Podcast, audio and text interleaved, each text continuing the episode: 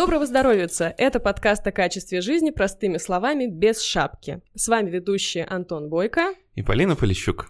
Сегодня мы поговорим о том, кто же такие врачи-урологи и когда к ним надо идти, а также о заблуждениях в урологии. Поэтому сегодня к нам пришла уролог, кандидат медицинских наук и автор инстаграм-блога об урологии Дарья Чернышова. Дарья, добрый день. Добрый день. Сразу к делу. Есть урологи, дерматовенерологи, андрологи и гинекологи. В общем, всякие логи. Расскажите, где ваша сфера ответственности как уролога и в чем эти специальности пересекаются? А, действительно, большинство людей путают урологов с нефрологами, андрологами и прочими смежными специалистами.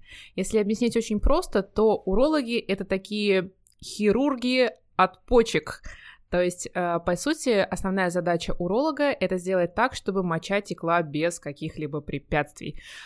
И, соответственно, в нашу сферу интересов входит мочекаменная болезнь, да, какие-то злокачественные образования в почках или мочеточниках, или ниже, которые могут затруднить отток мочи, и заболевания мочевого пузыря, простаты и полового члена. Вот это и есть область, которой занимаются урологи. А уролог — это обязательно хирург?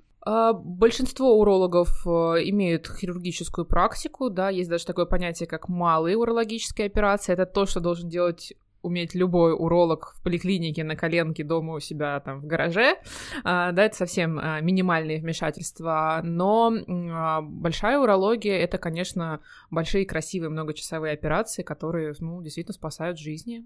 А малые вмешательства — это какие, чтобы не пугаться? А малые на вмешательства, гараже, например, да. Обрезание, да, это mm. та вещь, которую, как бы, исторически делали, грубо говоря, на кухонном столе, кухне. Ну, короче, на столе, да, с использованием никакого там не суперскальпеля, а обычного ножа.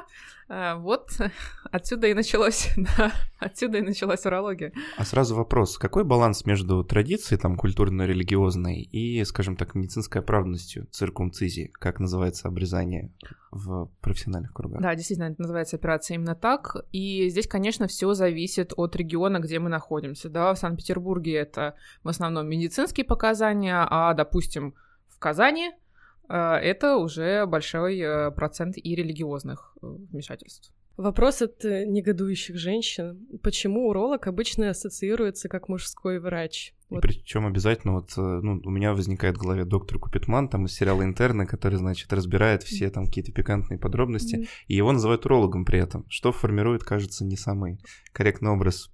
Вроде он был дерматологом, нет, насколько я помню, и пил коньяк постоянно. Значит, урологи что... тоже могут это делать. Он был кардиолог. Вот, мы все очень хорошо ориентированы в этом сериале. У нас у всех есть свой доктор Купитман, понятно. Но тем не менее, ну есть все равно заблуждение такое. Я не знаю, почему существует такое заблуждение. Может быть, потому что довольно длительно у нас существовал такой, как бы, устойчивый миф, что основная работа уролога — это простатит, массаж простаты, и мы гребем просто деньги вообще лопатой, которые в свой гараж потом закидываем, где обрезание дальше делаем. Но э, на самом деле, наверное, чуть даже больше половины пациентов уролога — это все-таки женщины. Поэтому этот миф, я не знаю, на чем он основан, ну, как-то, может быть, на исторической как-то такой табуированности специальности. Кстати, к слову, к слову о восприятии, там, что гребут деньги лопатой, мне история вспомнилась. Там есть один заслуженный уролог, и ему, в общем, там на юбилей подарили а, скульптуру, которая изображает а, руку, сжатую в кулак, с вытянутым указательным пальцем, в котором есть еще одна фаланга, и она золотая, ну, типа голдфингер. В общем, да, стереотип довольно силен. Хорошо. То есть получается, что гинекологи не должны лечить урологические инфекции у женщин, а должны этим заниматься урологи. Правильно? А, что значит урологические Ой, инфекции? Если ин- мы говорим... Инфекции мочевыводящих путей. Да, если... а, ну, к- конечно же, нет. Mm. Мы все можем пересекаться, и это нормально. И понятно, что... акушер-гинеколог — это специалист первичного звена, как правило, и он mm-hmm. должен быть даже в маленьких, там, чуть ли не фельдшерско-акушерских пунктах, да, mm-hmm. где должен оказывать помощь женщинам, которые в этом нуждаются. Если запись к урологу через три месяца, то, конечно, это должен лечить гинеколог, и он умеет. В лечении инфекций мочевых путей неосложненных нет вообще ничего сложного. Это может делать и терапевт грамотный, и акушер, и гинеколог, вообще без разницы. Mm-hmm. Поэтому не стоит э, лезть в какие-то осложненные состояния непрофильным специалистам. То есть, если мы говорим о лечении инфекций у беременных, может быть, здесь действительно нужен уролог. Если мы говорим о лечении инфекций у пациентов с какими-то аномалиями, с какими-то там онкологическими заболеваниями, да, тут здесь нужен профильный специалист. А большинство женщин, у которых нет каких-то особых сложностей, ну, пожалуйста, если она дошла до гинеколога, отлично. Главное, что она вообще пришла к врачу. Вот ключевой момент, то, что вы сказали, это грамотность врача. Видимо, проблема может быть еще и в том, что медицина меняется, меняются подходы, и не все врачи могут знать, какие подходы есть современные, на самом деле, к лечению того же цистита. И, может быть, есть какие-то принципы диагностики и лечения, которые безнадежно устарели, и это надо знать пациенту, когда он приходит к врачу. Ну, безусловно, да, есть какие-то такие маячки, по которым мы определяем врач на волне вообще медицинского развития, да, или где-то немножко запаздывает, и это нормально тоже, потому что невозможно успевать за всем, даже если мы представим себе, как работают терапевты, да, они должны знать все, начиная от головной боли, там, и какой-нибудь эпилепсии, и заканчивая, не знаю, вросшими ногтями, да, но невозможно охватить э, э, все, поэтому, конечно, где-то они э, могут запаздывать. Э, для пациентов, э, мне кажется, мы таким вот красным флагом, когда нужно, может быть, прийти к другому доктору, получить второе мнение, если это возможно. Это назначение антибиотиков прям с порога, да, то есть это не выполнение даже ми- минимальных лабораторных анализов. Это объяснение все какими-то ужасными инфекциями, которые почему-то не определяются и не выводятся. И это упование на растительные препараты, вот, то есть если пациент длительно-длительно болеет, ему говорят, ну сейчас вот ты попьешь брусничку и все пройдет, да, там попей ее шесть месяцев, а лучше по какой-нибудь очень сложной схеме, там две недели пьешь, три недели отдыхаешь, в полнолуние начинаешь, ну чем сложнее, тем лучше. И вот если вы видите вот такие очень сложные многоходовочки в назначениях, ну это значит, что, наверное, врач не очень успевает за развитием медицины. Вы вот упомянули анализы минимальные, а что обычно при визите к урологу нужно сдавать? Мочу надо полагать? А, я бы хотела, вот если нам слуш... нас слушают пациенты, да, которые там в ближайшее время предстоит визит к урологу, я бы хотела а, им передать а, привет и сказать, что надо приходить к урологу с полным мочевым пузырем. А, угу. Это на самом деле намного важнее, чем а, список каких-то анализов, которые пациент, а, желая подготовиться к приему, сдает самостоятельно. Потому что, ну, сейчас а, ожидать анализы в поликлиники, да, около дома, это довольно долго, поэтому многие люди а, пользуются услугами а, частных лабораторий. Это, то есть э, часто оказывается так, что пациент приходит с огромным количеством анализов, анализов, которые не информативны для врача, он просто потратил деньги, и, ну, как бы это довольно жалко, трата денег.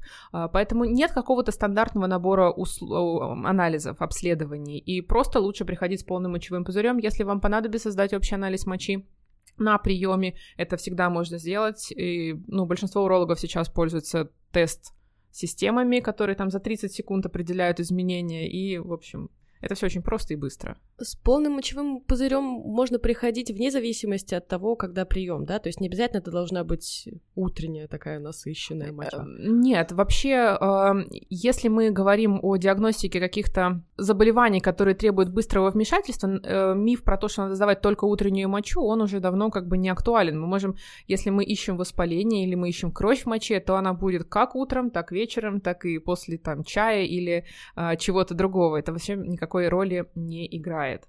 Поэтому можно приходить, главное приходить на полным мочевым пузырем, чтобы доктор мог нормально осмотреть пациента, если необходимо сделать информативное УЗИ и выполнить анализы, которые ему нужны. Если коротко, как правильно все-таки сдать мочу в плане того, что нужно ли подмываться каким-то образом или, наоборот, не надо это делать? То есть какие-то ги- гигиенические правила есть? Надо ли готовиться к чему-то болезненному и страшному? Ну, мало ли, надо залезть куда-то глубоко и вытащить. Ну, да. В общем, искомое? Или обычно все достаточно прямолинейно? Если мы говорим просто про общий анализ мочи, то здесь достаточно соблюдения ежедневных гигиенических процедур, которые мы все делаем там по утрам и вечерам. Если, иногда бывает так, что мочу нужно сдать женщине, которая, допустим, беременна или имеет какие-то э, гинекологические заболевания с выделениями, да, если есть обильные влагалищные выделения, то лучше э, попытаться использовать какой-то ватный тампон, да, который ограничит э, контакт мочи с этими выделениями. Э, иногда... Э, прием уролога может быть несколько болезненным, если мы говорим о диагностике, допустим, простатита или уретрита, когда нужно взять мазок из уретры.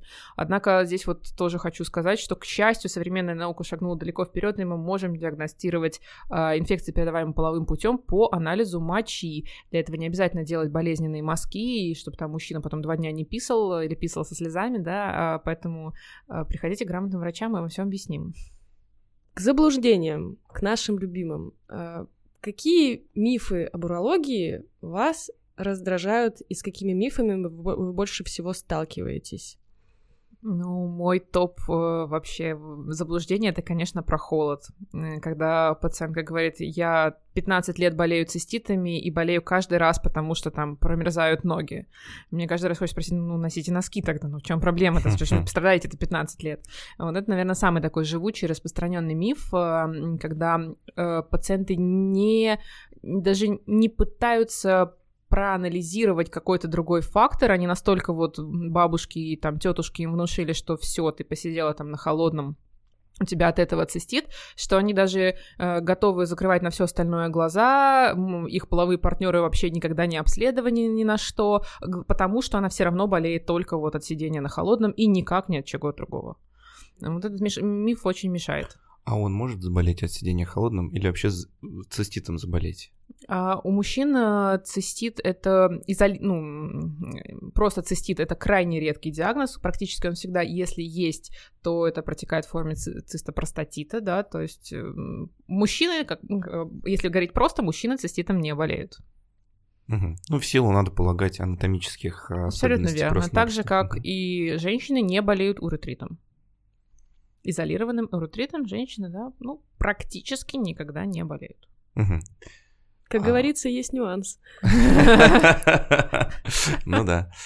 А можно нескромный вопрос? Ну, вы на холодном сидите, получается? Ну, то есть у вас нет такого? Ну, то есть вы сами, в общем, а, тоже... Ну, ничего... абсолютно, да. И вот сейчас на улице сколько? минус три. Вы, как вы видите, у меня голые лодыжки, и я знаю, что я не заболею от этого циститом. То есть нельзя отморозить почки в том числе, отморозить мочевой пузырь, что там еще у нас есть. Наверное, пока что все про холод.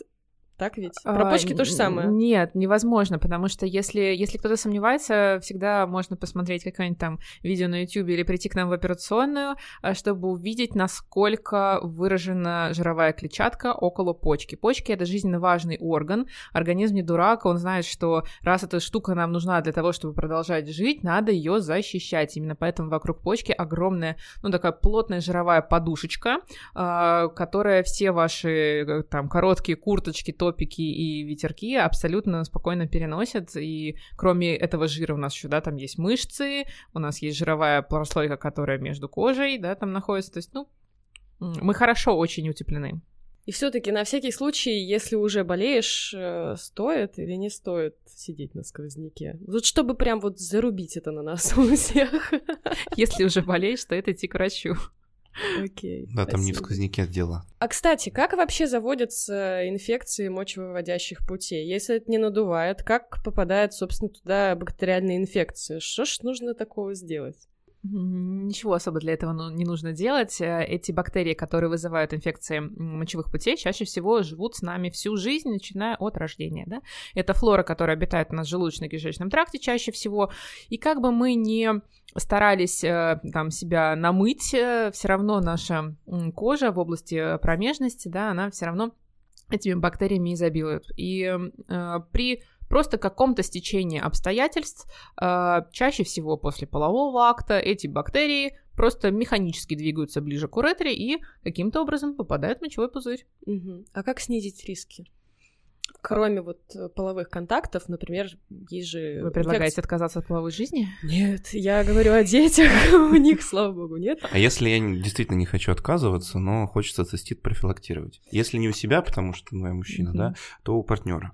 Тогда рекомендации очень простые и понятные, в принципе. Это следить за питьевым режимом, это следить за режимом мочеиспусканий, и это соблюдать определенную гигиену до и после полового акта. А что значит следить за питьевым режимом?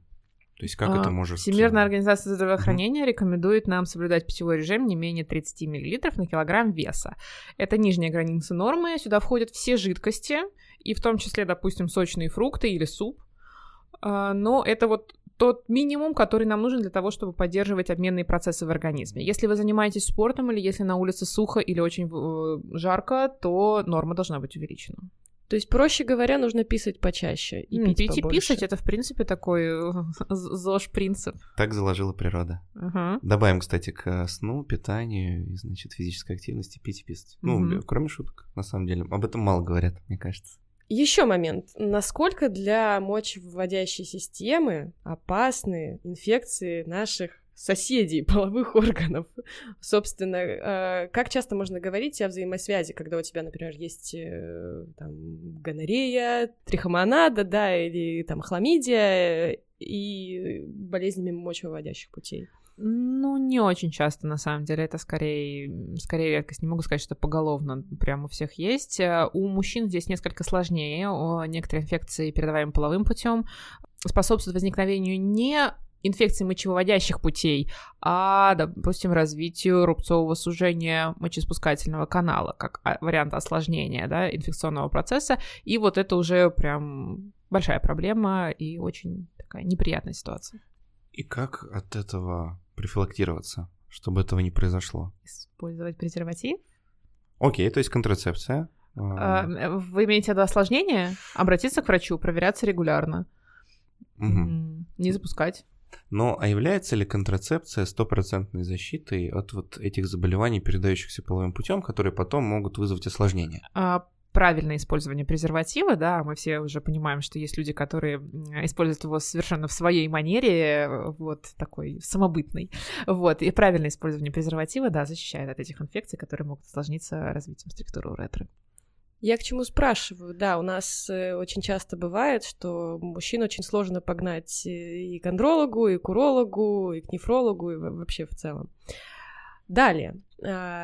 Есть такие симптомы довольно частые, как рейс при мочеиспускании, небольшой объем мочи с примесью крови, и многие сразу себе ставят диагноз сходу, что вот у меня цистит, я пью антибиотики, бегу в аптеку, и вообще все будет здорово. Но здорово не будет, и поэтому что такое цистит вообще, и может ли он быть без симптомов в том числе?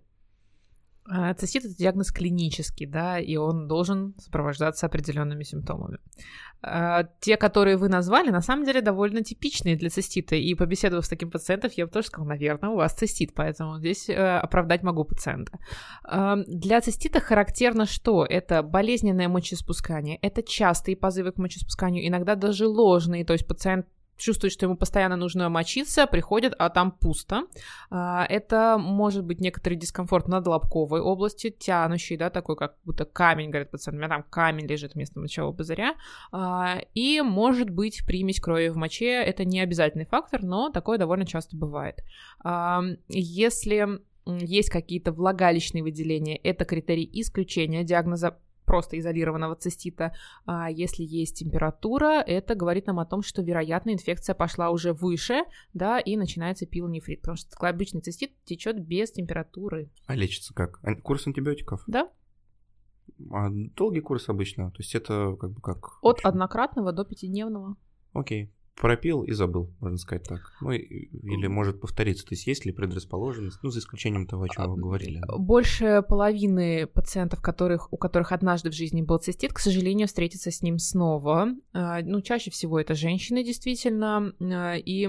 к сожалению, не получается вот так пропил и забыл. Э, иногда бывает такое, что женщина впадает, знаете, в какой-то э, такой порочный круг этих циститов, и они преследуют ее прям один за одним, а иногда даже в м, такой посткоитальной форме, то есть каждый половой акт для женщины заканчивается циститами. Это, конечно, кошмар, да, это значительно ухудшает качество жизни, некоторые там разводятся из-за этого, ну, потому что это невозможно э, как бы вообще не думать о каком-то сексе, когда ты знаешь, что на утро ты проснешься и будешь писать кипятком или толчеными стеклами, как говорят пациенты. Поэтому не у всех получается, вот пропил антибиотики и забыл, но такие случаи тоже, к счастью, бывают. А как лечится? Вот вы ситуацию описали достаточно, ну, такую, как бы, ни, ни, врагу не пожелаешь. И, и, что, и что делать в таких случаях? Это то, с чем смиряются и живут дальше? Нет, однозначно нет. Ну, с этим довольно сложно смириться, правда, когда, ну, ты не можешь жить полноценно, и... Здесь большой упор идет на профилактику очередного рецидива, да, то есть я на своих приемах всегда пытаюсь донести до пациента, что такие циститы — это не хроническое заболевание, это не значит, что у вас там живет какая-то одна злобная бактерия, которая там периодически там дает о себе знать, да, это каждый раз новое попадание новых бактерий в мочевой пузырь, примерно так же, как мы, мы же можем там три раза в месяц болеть ОРВИ. Ну, примерно так же мы можем и циститами болеть три раза в месяц. Это острое заболевание. И наша основная задача, так же, как и с ОРВИ, это профилактика, да, то есть обращать огромное внимание на соблюдение вот этих рекомендаций, которые мы даем. Это пить, писать, мыться там после секса. И дальше идут какие-то препараты, которые мы назначаем, подбираем для каждого пациента. Я как-то еще читала, что дело может быть в расстоянии между влагалищем и мочеиспускательным mm-hmm. каналом, и это лечится хирургически. Такое часто бывает? Такое бывает значительно реже, чем нам бы, чем мы, урологи, об этом говорим. Чем урологом-хирургом хотелось типа бы. Того, да, все верно. Хорошо.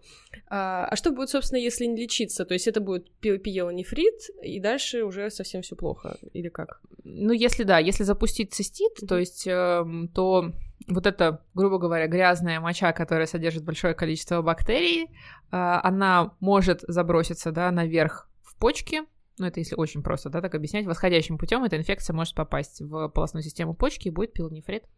При таких симптомах, о которых мы говорили, симптомах цистита, когда действительно нужно идти к врачу и когда можно не идти к врачу? То есть он же не обязательно бывает бактериальный, как я понимаю, он может быть и не бактериальный. Нет, нет. нет? Цистит девяносто, ну, не знаю, девяносто восемь процентов случаев это бактериальное заболевание. Существует у детей чаще всего или у тяжелых пациентов там, с химиотерапией, с ВИЧом каким-то очень плохо контролируемым. Бывают вирусные циститы, но это прям реально редкость. И бывают еще, ну, там, химические, аллергические, это тоже очень-очень редко. Но есть цистит интерстициальный, который вообще в эту тему никак не относится.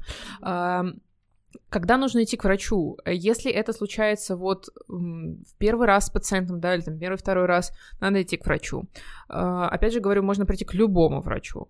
Но если заболевание имеет периодическое вот рецидивирование, и пациент, чаще всего пациентка, уже как бы четко понимает, что вот это цистит, да, а вот на прошлой неделе у меня тоже немножко щипало при мочеиспускании, но это была какая-то влагалищная проблема, да, а вот это, это я просто там накануне соленых огурцов поела, оно вообще не имеет отношения к циститу, да, то есть когда пациентка научилась разбираться и, и дифференцировать, вот это сейчас у меня цистит, Uh, и она с доктором, как бы она адекватная, доктор адекватный, они друг с другом договорились, uh, и доктор может ей сказать, слушай, не надо бегать ко мне, если у тебя вот такая вот обычная штука, да, вот пей вот этот антибиотик вот в таком-то режиме, и все, это как бы нормально, само, самолечение для э, адекватных пациентов при нормальном общении врача и пациента возможно, и это эффективно.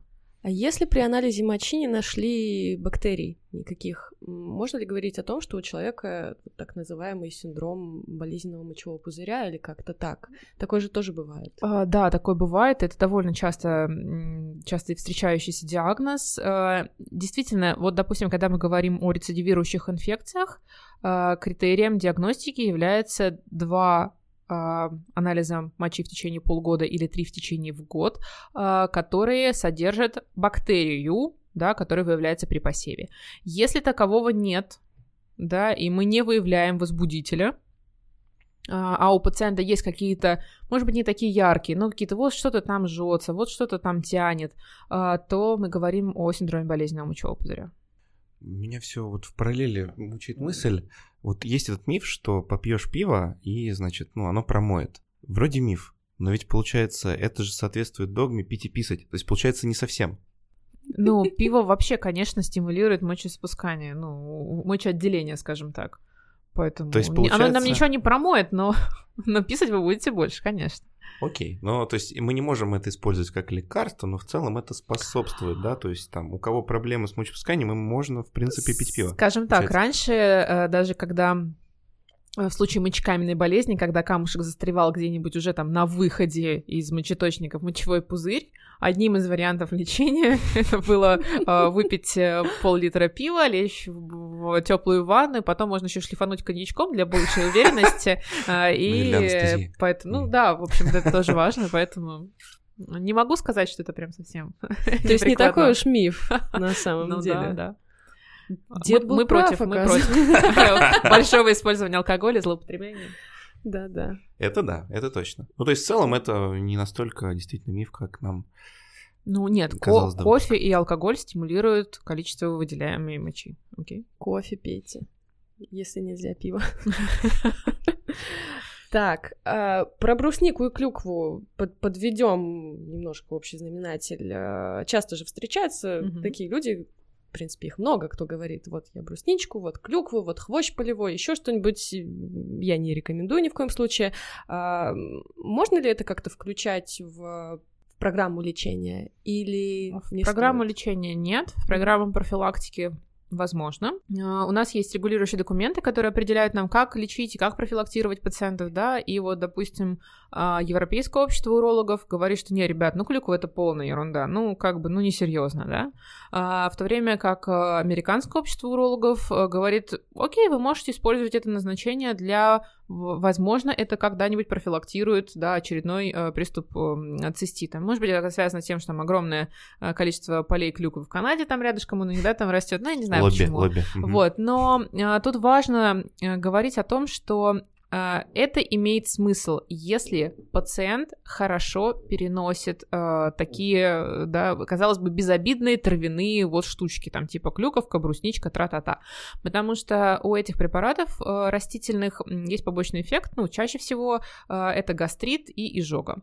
А, некоторые пациенты готовы терпеть вообще любые дискомфортные ощущения, только бы прошел цистит, да, там, или только бы не заболеть циститом. Вот и у этой несчастной барышни болит желудок, она там загибается, но все равно продолжает пить два литра клюквенного морса. Не нужно, да, не будет какого-то волшебства от клюквы, страдать не стоит. То есть как элемент, просто если вы не можете выпить два литра воды, ну выпейте литр морса, литр воды, ну окей. Ну это все, в общем, в рамках того абсолютно, же совета. Абсолютно, без фанатизма. То есть если вам mm-hmm. нравится вкус клюквы или брусники, пожалуйста, mm-hmm. продолжайте. Окей. Ну вот мы когда про пиво поговорили, да, то есть вы говорите, что это был один из таких дедовских методов лечения мочекаменной болезни. А она вообще... Знаете, на... какие еще были? Я думаю, что... Давайте, я хочу знать. Давайте, да, ну вот что-нибудь полютее. Пинком по спине. Не, ну вообще раньше камни из почек выгоняли ездой по тряской дороге, да, то есть надо было проехаться... вот в повозке по кочечкам, и как бы камушки отходили. Кстати, без шуток, даже в в прошлом году или в позапрошлом году Шнобелевскую премию дали э, ученому, который пытался э, выгонять камни из почек с помощью американских горок, да, ну, в принципе, принцип примерно тот же. Э, и... Весело, приятно. Ну, типа того, да. Э, из, из, из еще веселых методов изгонения, изгнания камней, ну, кстати, секс. Угу. Активный. Угу. Ух. Ух. Чтобы вот прям Антон выиграть все. Задумался. Ну, я просто вспомнил учебник анатомии, подумал, но это нужно определенными пропорциями тоже, вероятно, обладать, чтобы как бы там и фрикции, и все, в общем, давление создавалось. Вот, поэтому... Ну, так. А так, да, в основном это комбинация алкогольных напитков, теплые ванны, ну, может быть, там арбузов, что-нибудь такое. Я думаю, что комбинация алкогольных напитков... Ну, помогает есть, от всего. Есть народный метод про, да, от любой болезни. Ну, сейчас вы это не рекомендуете. Нет, конечно, мы против, против таких, да. Вот мочекаменная болезнь, она почему появляется? Вот эти самые пресловутые камни. Да не знаем мы. Правда? Ну, это мочекаменная болезнь, это хроническое заболевание с огромным количеством э, лиц и процессов, да, происходящих параллельно. То есть это какое-то нарушение э, обмена чего-то, характерного для каждого конкретного пациента, да, у кого-то камни одни, у кого-то другие, э, у кого-то они связаны с приемом каких-то лекарственных, может быть, средств, э, поэтому я не могу вам сказать, что вот, ну, так же, как рак, да, это очень разнородная группа заболеваний. Почему они возникают? Да, ну, фиг его знает. Почему-то. Какой-то частой причины нет. Ну, чтобы вот... А, чаще всего, если очень просто объяснить, то чаще всего в м- проблеме мочекаменной болезни лежит слишком насыщенная моча. Угу. А, да, то есть моча — это раствор, это вода, плюс там соли, какие-то вещества. Да. Вот, и если в пропорции вот этих веществ становится больше, чем... Ну, не даже больше, чем воды, а раствор становится чрезмерно насыщенным, то эти вещества могут слипаться, образовывать кристаллики, зато которые ну, укрепляются, становятся камушками, и пошло-поехало. Это если вот очень просто взглянуть на, в принципе, на всю мочекаменную болезнь. Но есть в частности, да, иногда это бывают инфицированные камни, когда причиной служит э, определенное наличие определенных бактерий. Э, когда-то это как прием каких-то препаратов. Ну, бывают реально врожденные особенности метаболизма определенных веществ. Э, не все так просто. А какие первые звоночки мочекаменной болезни? То есть какие-то тянущие боли или Доволь, довольно часто звоночков может никаких не быть. Mm-hmm. Это может быть колика, это хороший такой очень громкий звонок, который колика. Пациент не обработает. День-день. Mm-hmm. Mm-hmm. А как вылечиться? То есть, ну вот вы говорите, заболевание хроническое. Хроническое. И... Можно профилактировать очередной, очередную колику, очер... формирование очередного камня или рост имеющихся. То есть, иными словами... Можно вытащить камень и стараться жить так, чтобы он у тебя не появлялся. Но да. Вылечиться нельзя. Ну, именно так. А как вы можете колику описать? Вот как э, выглядят эти симптомы, как они ощущаются? Чтобы не перепутать, я не знаю. Ну, обычно это крайне интенсивные боли в поясничной области. Где-то, то есть, примерно под ребрами, потому что некоторые думают, что поясничная область — это там в районе крестца, да? Довольно высоко. Это боли, которые носят такой... характер перемежающийся, то есть то болит прям по нарастающей сильнее, то немножко отпускает. Иногда, в зависимости от расположения камня, могут присоединяться боли, которые отдают где-то в пупок или э, в лобковую область, или, может быть, даже в мошонку или половую губу. Могут быть частые такие, опять же, ложные позывы к мочеиспусканию, примесь крови в моче. Но вот обычно это пациент, э, это такой абсолютно беспокойный пациент, который мечется, который пытается найти себе какое-то удобное положение. Иногда они вот пытаются лечь, то есть вот возникает такое желание лечь на пол, и как-то вот они начинают кататься по полу, чтобы, ну, пытаясь облегчить свое состояние, но ничего не получается, да, то есть это, это пациент... В отличие, допустим, от какой-то хирургической патологии, когда болит живот, и пациент пытается лишний раз не двинуться, чтобы не э, привести к острому, ну, новому приступу болей, то почечные пациенты с коликами, они вот выглядят абсолютно беспокойно, то есть они дергаются, крутятся, вертятся, пытаются как-то э, принять удобное положение. А в каком возрасте дебют может быть? А, хоть, хоть, хоть в год, хоть в девяносто вообще... Никакой Никто логика. Не застрахован. Да, да. Это, вы, кстати, очень здорово сказали, что если прям вот ты не можешь на месте сидеть. У меня был случай, значит, бока болели. Ну, я, соответственно, что значит камень, рак, ну, в общем, других mm-hmm. опций быть не может. А оказалось, ну, межреберная невралгия на самом деле. А боль была не такой сильной, просто, видимо, я ипохондрик. Ну, там вдохнуть обычно нельзя при да, межреберной да, да. Ну, то есть, да, ты не можешь да. вдохнуть.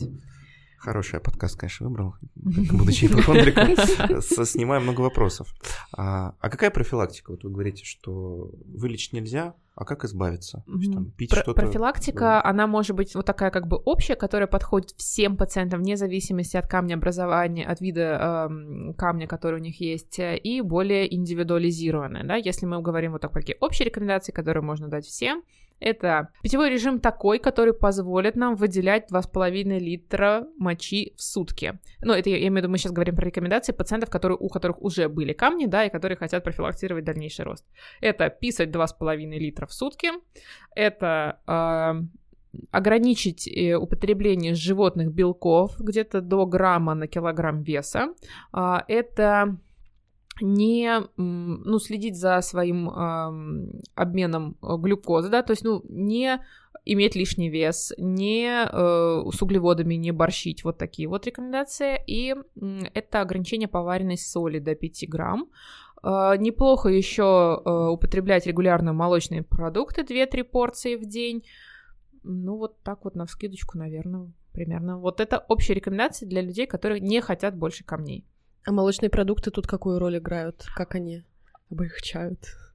Почему-то, вот, кстати, еще один миф, который довольно мешает, когда люди говорят, что, ну вот, у меня в основном тип камнеобразования, да, это кальциевые камни, там с там, каким-то, каким-то включением. И люди думают, что если камни у них из кальция, то надо ограничить употребление кальция, и будет им счастье. А здесь происходит ровным счетом наоборот, да, и проблема... Употребление молочных продуктов хорошо тем, что кальций, который содержится в молочке, он э, связывает оксалат, это вещество, которое чаще всего находится, допустим, в зеленых частях растений, которое тоже огромную роль участвует э, в формировании камней, э, и они образуют нерастворимые соединения, которые не могут всосаться из желудочно-кишечного тракта, и тем самым снижает риск формиров... ну, повышения этих веществ в крови и формирования камней. Плюс молочные продукты содержат магний, который является так называемым ингибитором камнеобразования, то есть даже в случае насыщенного солями раствора мочи, они... этот магний он может ну, как бы снизить риск встречи кристалликов и формирования кальция, камня. Окей, здесь понятно. Есть такой вопрос. В описании вашего инстаграма написано: знаю, как вылечить цистит, об этом поговорили, выгнать камни из почек, в целом тоже поговорили, и найти второе сердце мужчины. О каком втором сердце идет речь? Новости для Антона. О предстательной железе. О предстательной железе, то есть о простате. Окей. Для меня, честно говоря, это было таким открытием, что это второе сердце мужчины. Интересно. Это присказка. Ну да. А какую роль простата выполняет в организме? Довольно большую. Если мы говорим о... Ну, что такое семенная жидкость? Это, по сути, сперматозоиды, которые вырабатывает яичко, да, и жидкий компонент, который в основном и продуцирует предстательная железа.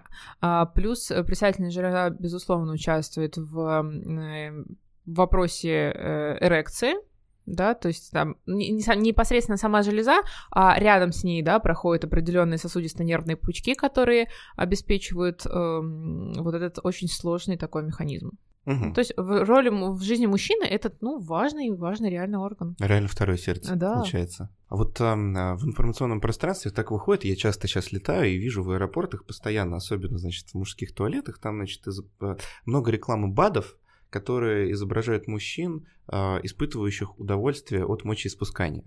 Что наводит на мысль о, во-первых, распространенности проблемы. Судя по лицу Полины, женских туалетов такого нет, ну логично. Ну, у меня нет простаты. Почему-то реклама средств от запоров. Я вот в последнее время в аэропортах замечаю.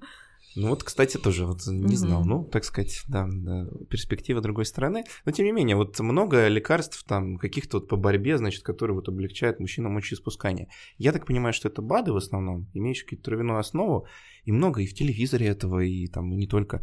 Это что вообще такое, эффективно ли это? Или это все, в общем... Опасно. Но это не изучено, да? Вот. Любые растительные препараты изучены довольно слабо, поэтому, конечно, при наличии какого-то фармацевтически произведенного, очищенного, нормального соединения, то мой выбор всегда будет в, в пользу химии и большой фармы. Вот. Но действительно огромное количество растительных препаратов существует. Почему это так распространено и... как бы об этом э, много говорят, потому что, э, к сожалению, ну, практически каждый мужчина с возрастом столкнется, да, э, с проблемами э, при мочеиспускании, и рано или поздно он э, дойдет до уролога, либо до какой-то, какого-то советчика, который посоветует ему какие-то БАДы. А с чем эти проблемы связаны? То есть вот с возрастом? Именно возникает? С этим вторым сердцем мужчины, про который мы говорили раньше. То есть э, с возрастом предстательная железа увеличивается в объеме. Э, это происходит, ну, ну, практически абсолютно у всех мужчин. Э, и увеличивается она доброкачественно, да, это называется аденомы предстательной железы или там гиперплазии предстательной железы. Э, и коварство этого увеличения заключается в том, что э, узлы, то есть вот эти очаги, которые растут в простате быстрее, чем остальная ткань, они растут к, ну, внутрь, то есть в просвет уретра, тем самым сужая ее просвет. И мочеиспускание при этом становится затрудненным, да, то есть трубочка, грубо говоря, сужается, и протолкнуть мочу через нее становится довольно сложно. Поэтому, когда мы используем какие-то вот эти рекламированные там БАДы или препараты, и якобы, да, расширяется просвет уретры, мужчины испытывают такое облегчение ну и да. удовольствие от мочеиспускания, как на картинке показано. Ну да. А рак и аденома вещи разные, правильно? Безусловно. Угу. А, а как одно от другого отличить? Мне кажется, часто бывает, что люди там... Отличает аденому... их патолог обычно в микроскоп. Люди просто услышат слово аденома, угрожающее из рекламы. Вот аденома! Вот да. И сразу думают про рак. Вот угу. как, как бы это объяснить, что это? Ну, вообще, да, если как бы там копаться в классификации, то тоже новообразование, да, но оно бывает доброкачественное и злокачественное. Вот, поэтому аденома — это доброкачественное образование. То есть это просто какой-то кусок простаты растет быстрее, чем другой, грубо говоря, так. Вот. А рак — это когда клеточки в предстательной железе меняются, становятся совершенно там дикими, непохожими на других, неуправляемыми, и вот имеют такие характеристики. В отличие, ну, хотя бы в том, что аденома, я сказала, что она растет из центральной части и внутрь, рак в основном это процесс, который происходит на периферии предстательной железы. Рак предстательной железы очень редко, когда симптомный, то есть обычно это... Это медленно текущее заболевание, часто пациенты не имеют никаких симптомов до того момента, покуда уже рак не вышел из-под нашего контроля. То есть аденома простаты, она не увеличивает риск нет, рака? Нет, нет. Это просто, ну, вот растет, ну, вот как мы с возрастом растем, больше становимся, так же и простата, грубо говоря, растет, да, и в общем... Ну, да. По простатиту не проехались. Воу. Вот, да-да-да, чуть, хотя бы немного. Все-таки очень часто люди слышат про то, что вот простатит, чуть что простатит, выписывают кучу препаратов, массаж простаты. Как вы можете это прокомментировать? Прекрасное заболевание. Прокомментировать цензурно я это не могу. Простатит действительно очень распространенный, к сожалению, диагноз, не заболевание, да, то есть на самом деле простатитом не так часто болеет, как принято об этом говорить, и простатит — это даже Алексей Живов, очень известный уролог, как-то написал, да, такую популярную статью, что простатит — такая помойка, диагноз помойка. Это вот если врач не хочет разбираться вообще, что происходит с человеком, ему проще вот с порога поставить диагноз хронический простатит и как бы вперед, да, какой отправлять за БАДами, типа того, да, или вегетососудистой дистония, ну типа и поехали. Вот, простатит — это такая тоже сложная штука, неоднородное, да, заболевание, э, которые, некоторые из которых должны лечиться антибиотиками, некоторые из которых вообще есть простатит не бактериальный, не воспалительный, который сейчас называется синдромом хронической тазовой боли, да, который к антибиотикам, например, лечение, ну, отношения никакого не имеет. Поэтому здесь все довольно сложно, и действительно должен быть врач, который, ну, заинтересован разобраться, что происходит с пациентом, а, и или вылечить его. Массаж простаты, он нужен вообще при этом диагнозе и вообще в принципе при каких-либо заболеваниях э, мочеполовой системы у мужчин? Массаж простаты — вещь нужная, потому что он бывает диагностический, да, то есть, допустим, получить секрет простаты и mm-hmm. оценить изменения, ну, в секрете предстательной железы без массажа невозможно. Mm-hmm. Вот. Массаж простаты бывает, э, и тогда это хорошо. А массаж простаты бывает э, в рамках, ну, каких-то сексуальных практик, допустим, да, окей, это хорошо. Ну, если человек получает это удовольствие, почему нет? Но массаж простаты с лечебной точки зрения использоваться не должен. Слава богу, спасибо большое. Я удивлен, что ты так, ну, в общем, обрадовалась, но Нет, хотя... просто я слышала об этом часто, в том числе и от знакомых, кто говорил, что вот я, значит, сходил к врачу, ну, так как я медицинский журналист, ко мне, к сожалению, к счастью, часто обращаются мои друзья, да, и они не стесняются об этом сказать.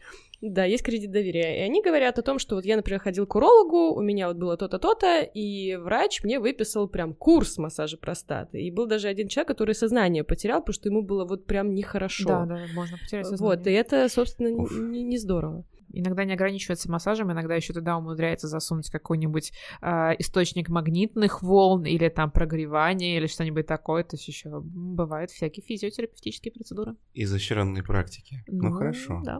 Есть рак, есть аденома, есть простатит. Угу. Как вот каждое из заболеваний профилактировать? Рак предстательной железы профилактировать...